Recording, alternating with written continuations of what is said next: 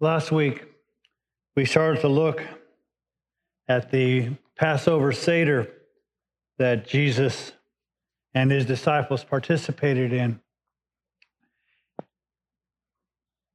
If you've never gone to a Passover Seder, then sometimes it's a little harder to understand what's going on. So, the best way that I can kind of describe it to you, if you've never gone to one, is kind of like a Thanksgiving meal at a family member's home with an order of service.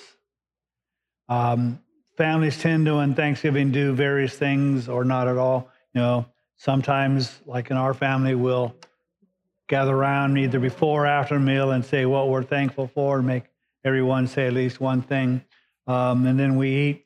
But there is a sense of it's a family meal and things are happening and people are talking and some people are talking in this group and other people are talking in that group. And sometimes somebody has the attention of the entire table and, and we do that. So it's, it's kind of like that, except there's an order of service.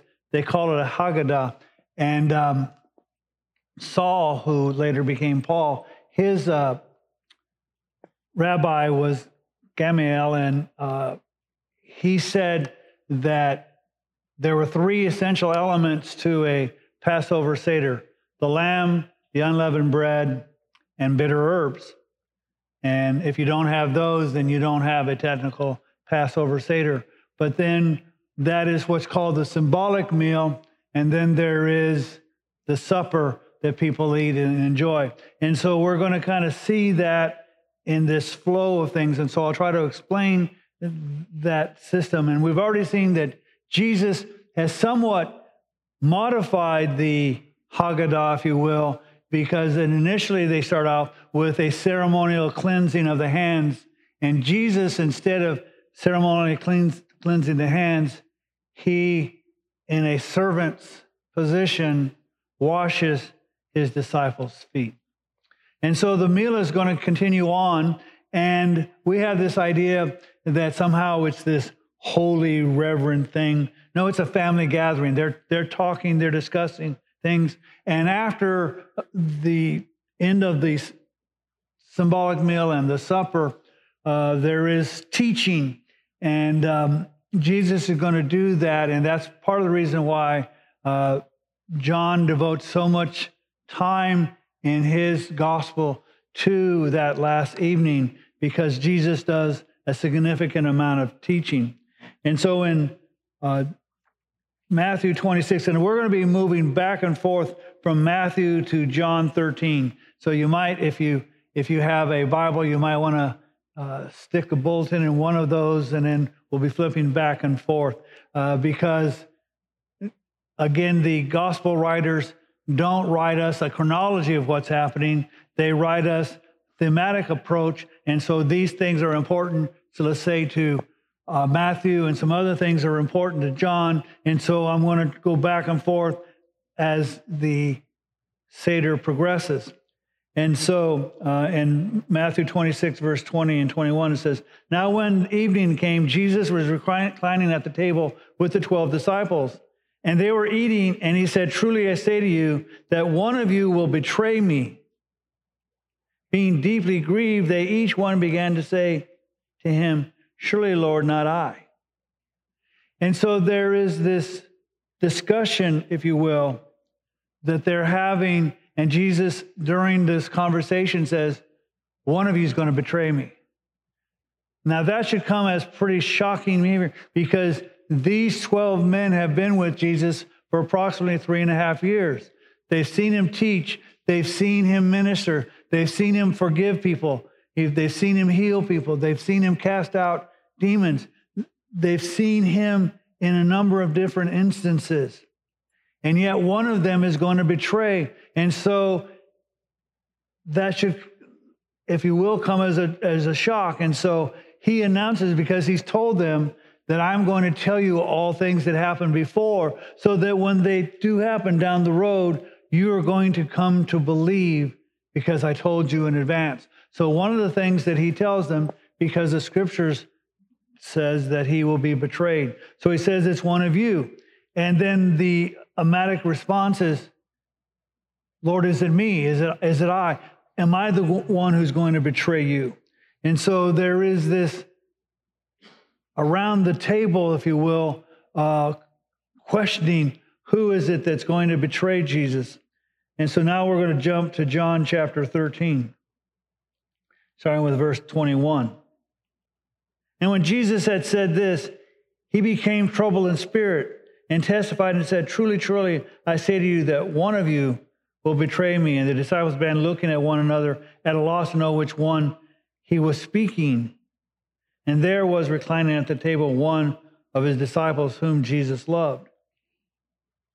Now, this is John's way of saying it's me. John's never going to say, I'm Jesus' favorite. He says, the one that Jesus loved. Well, Jesus loved all of them. And, he, and even in before he said he loved them to the end. But John apparently holds some special place in Jesus' heart. And so again, instead of saying, I'm the favorite, he goes, the one whom Jesus really loved. So Simon Peter gestured to him and said to him, Tell us who it is of whom he is speaking. So Peter is Peter. Peter's got to know what's going on. Peter's saying, It's not good enough for me to say, Is it me? Is it you? I want to know. And so, because John has this special relationship, and apparently John at the table, and again, we have the picture of the Last Supper painted on that painting, which is a mural of them sitting there they're reclining at the table and, and the, the true kind of idea is, is that john is kind of like leaning on jesus's chest as a part of it. So he's close to him. So as peter's going hey john you're close to jesus. Ask him who it is. So i'm trying to get this is real. This is real life. All right? If if somebody said something bad is going to happen you would want to know who it is and what it was Peter's no different. And so he goes, okay, if, if John's your favorite, then John, you ask him because you're closest to him.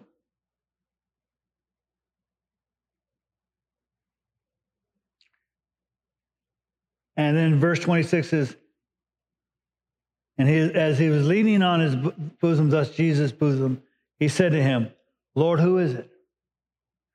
And Jesus then answered, that is the one for whom I shall dip like the morsel, dip the morsel and give it to him.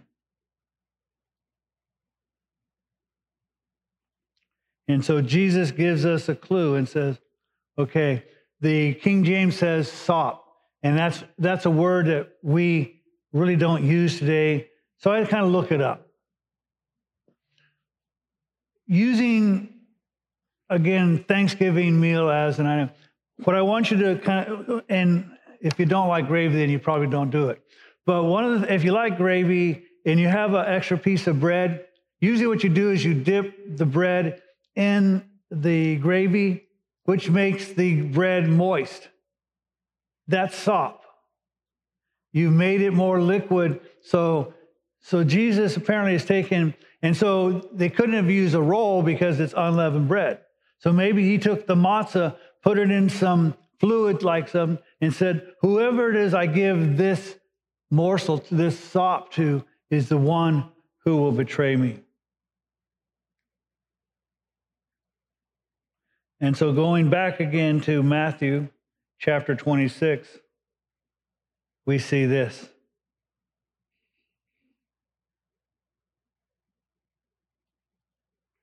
And we're going to look at uh, verse 24. The Son of Man is to go, just as is written of him. But woe to that man by whom the Son of Man is betrayed. It would have been good for him that that man, if he had not been born. And Judas, who was betraying him, said, Surely it is not I, Rabbi. Judas is a betrayer. So much so that we will use the term, you're a Judas if somebody betrays somebody. Not only is he a betrayer, he's stupid. Because here's the Lord of Lords, here's the King of Kings. Here's the one who has predicted all of these various things that have come true. The one who got 30 pieces of silver. The one Jesus has said, somebody is going to betray me. And there are two people who know who is going to betray Jesus Jesus and Judas. And he goes, Surely it's not I, Rabbi. And Jesus said to him, You have said it yourself. So now I want you to go back to John chapter 13, and we're going to take a look what goes on afterwards.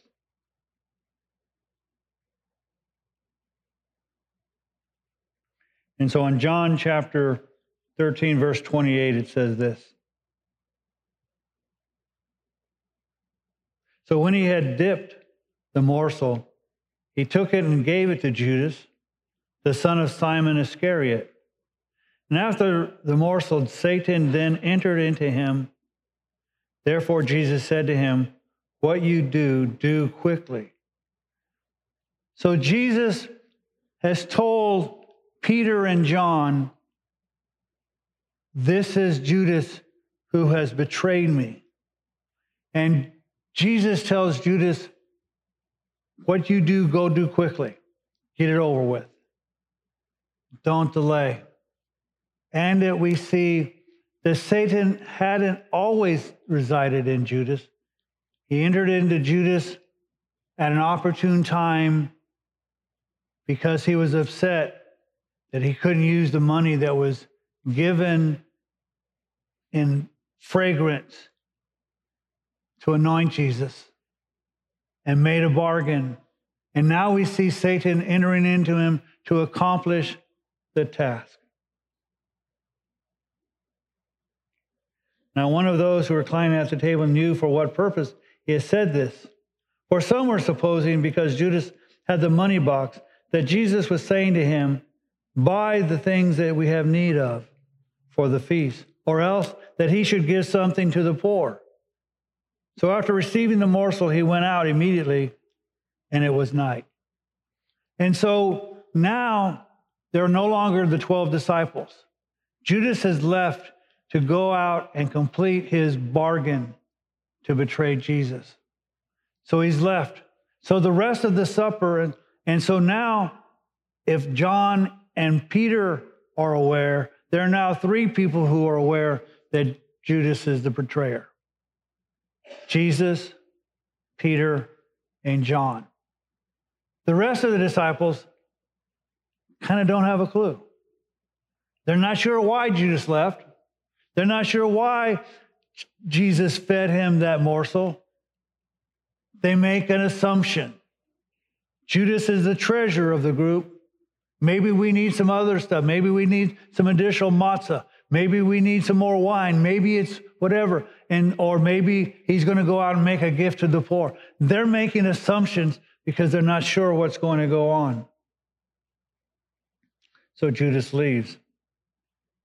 One more time, we're going to go back to Matthew 26. We won't be going back to John for a while now, so you can forget about John.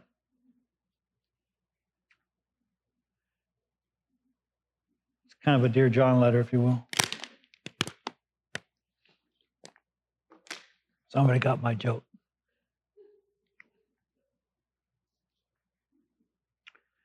Verse 26. And while they were eating, Jesus took some bread and after blessing, he broke it and gave it to the disciples. I want to stop there.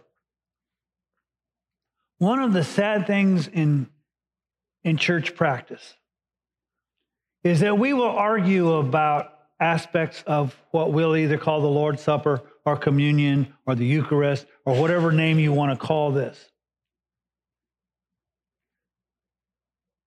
But it seems to have been divorced from its context.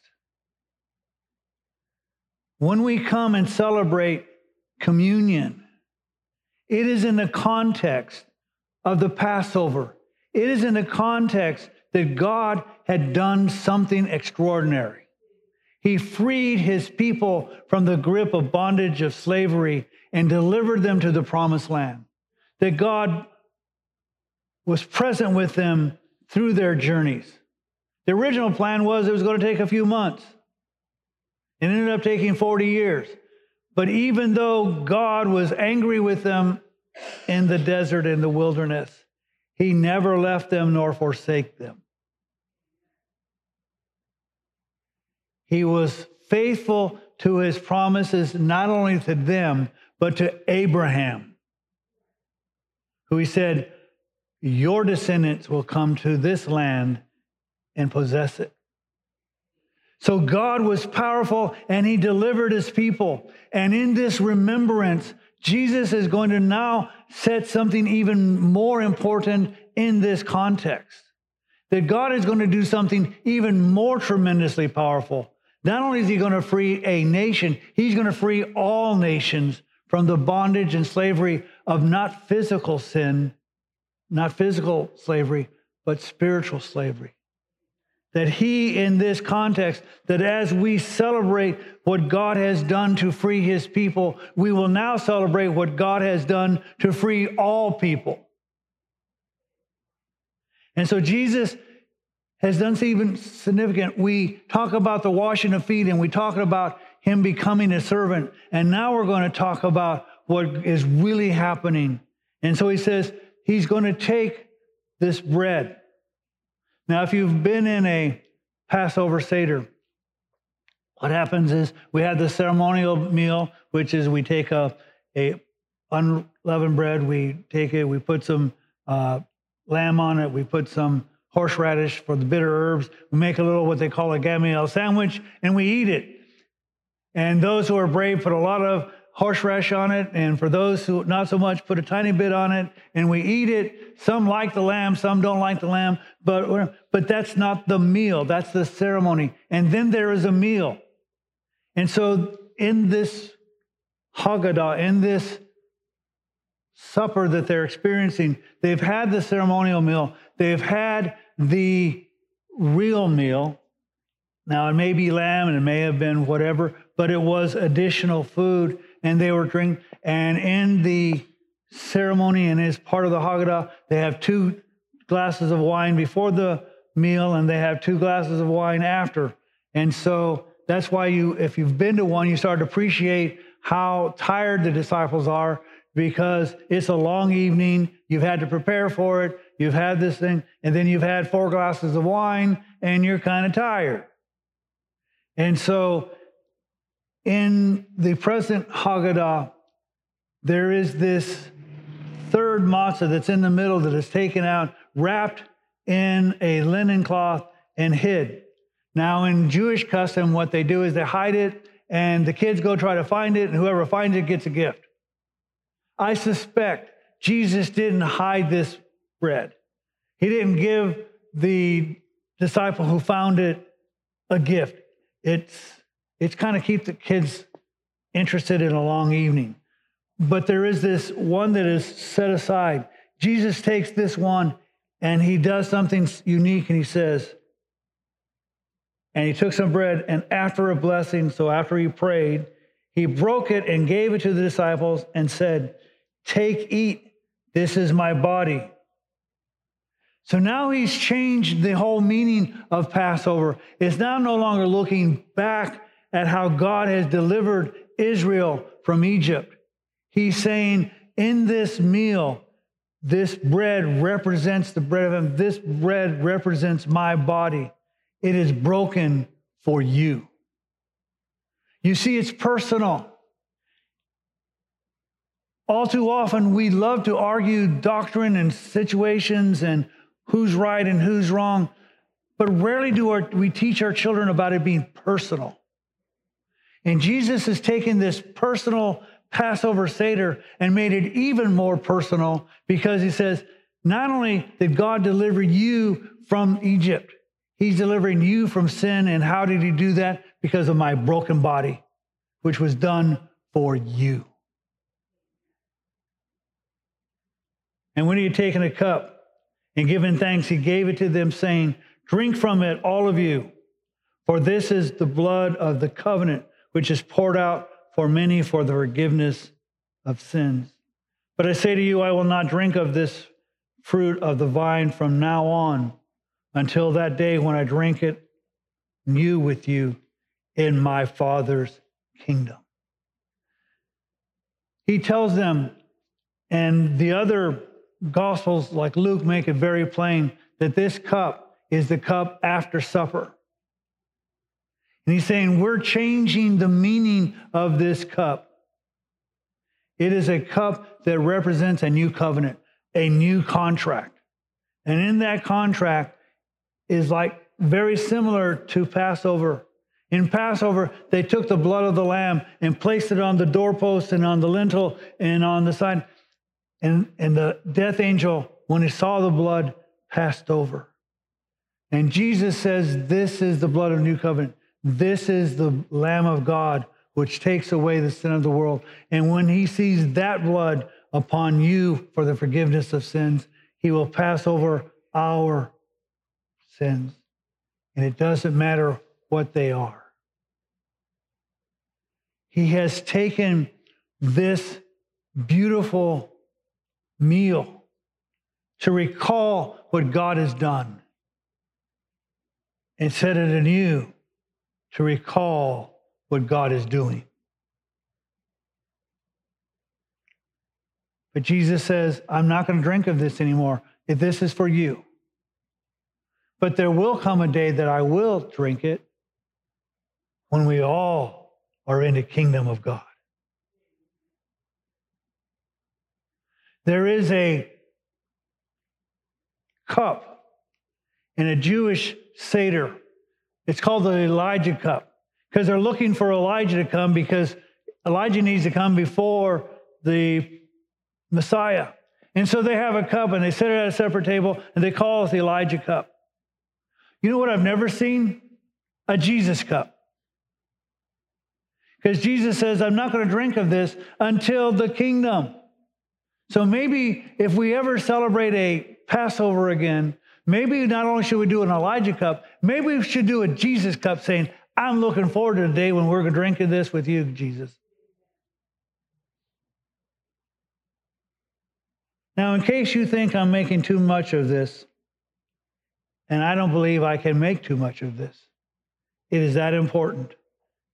And is that sad that we as believers by and large, not just our congregation, but Christians, have no clue that we take matzah, unleavened bread, and, and grape juice or wine, and we do these things and we recall these things, and we're worried about being worthy or not worthy, but we forgot the teaching of how personal it is.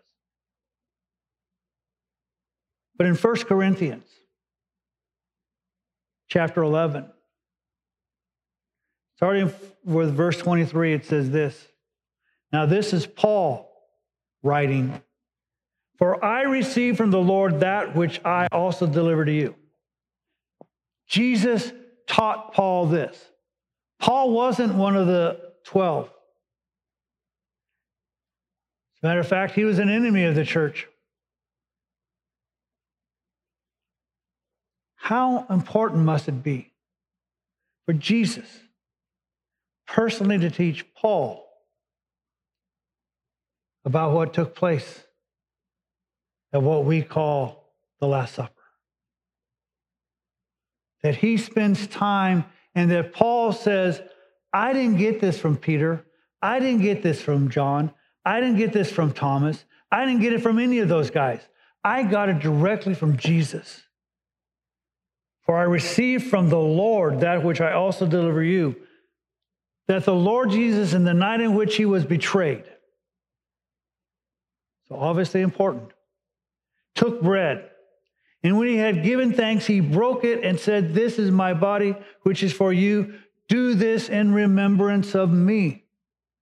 We don't just break the bread and say, Oh, isn't it interesting? I don't know why we eat matzah this time of day, but okay, we do.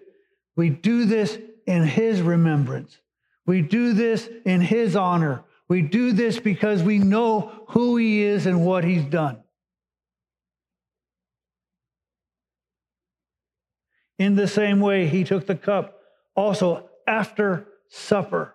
There is a particular designation of this cup,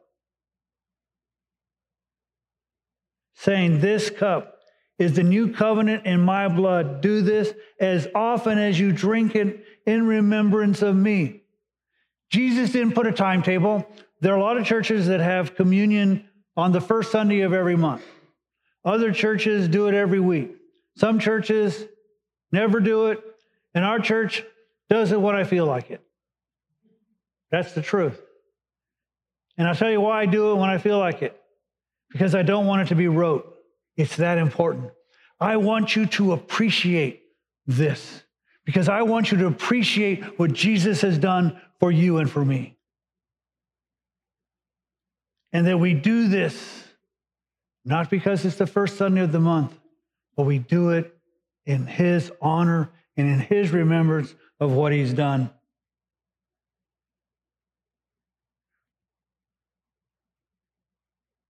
For as often as you eat this bread and you drink the cup, you proclaim the Lord's death. You see, we do more than just eat some unleavened bread and drink some grape juice or wine. It is a declaration of Jesus' death. It is a testimony that he died for me, and he died for you, and he died for us. And we are declaring that death. And when we take those elements, there is a sense of depression. That it was necessary for the King of Kings and Lord of Lords to die for my sins and my shame. And that's bad enough. But I sinned not far more after I became a believer than before. And he still, his blood is still effective for those sins. And the necessity of that happening can be and is depressing. But there is celebration because we proclaim the Lord's death until he comes, which means it is a statement of faith. Yes, Jesus died for me, but just like he taught before the Seder and at, during the Seder, Seder and after the Seder, I'm coming back, guys. I'm coming back. I'm coming not only as the humble servant, but I am coming back truly acknowledged in the glory of the Son of God.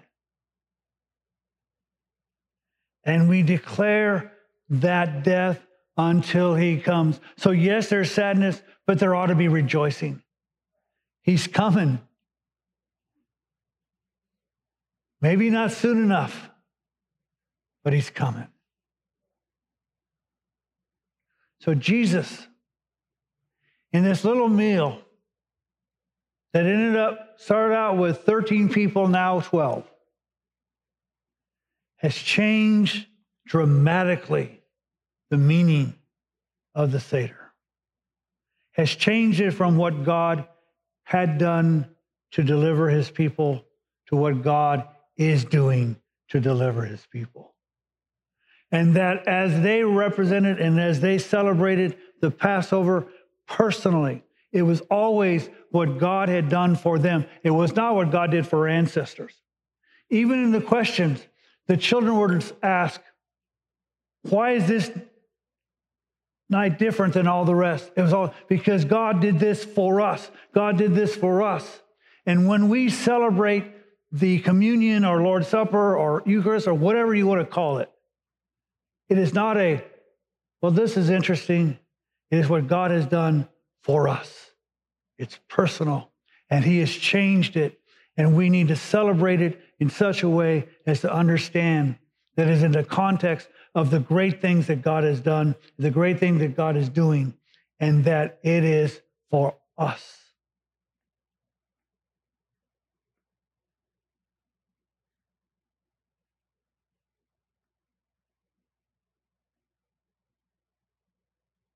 during the Seder. It represented that God delivered his people, Israel.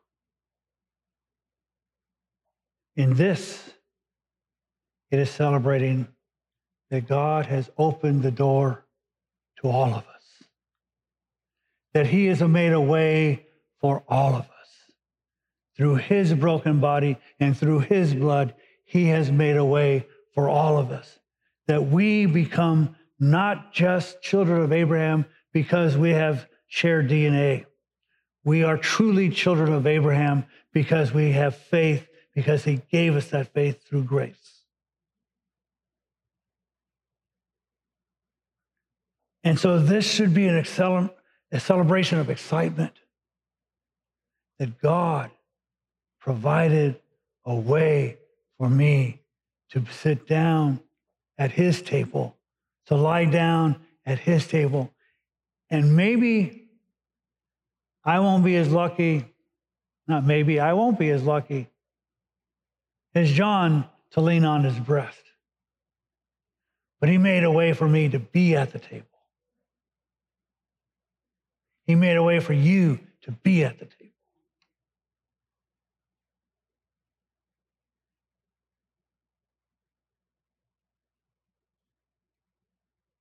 So, as we're going to sing in a little bit, not only is he a waymaker, he does those things even when we think nothing's happening, even when we feel nothing's happening. I'm pretty sure these guys thought, well, this is a pretty cool Seder. Jesus did some kind of unusual things. He washed our feet, started breaking bread and drinking a cup and saying that it's about him, and that's unusual. So they saw the true significance of when he hung on a cross. And they saw the victory when he rose from the dead.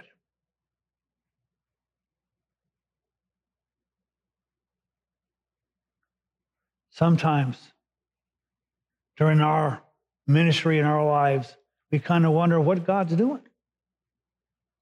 Kind of seems to be absent. The greatest victory is going to happen in a few hours from this night. Sometimes God is allowing that difficulty in our lives to prepare us when we don't understand it for the greatest victories. Because he is and always will be a waymaker. And all God's people said.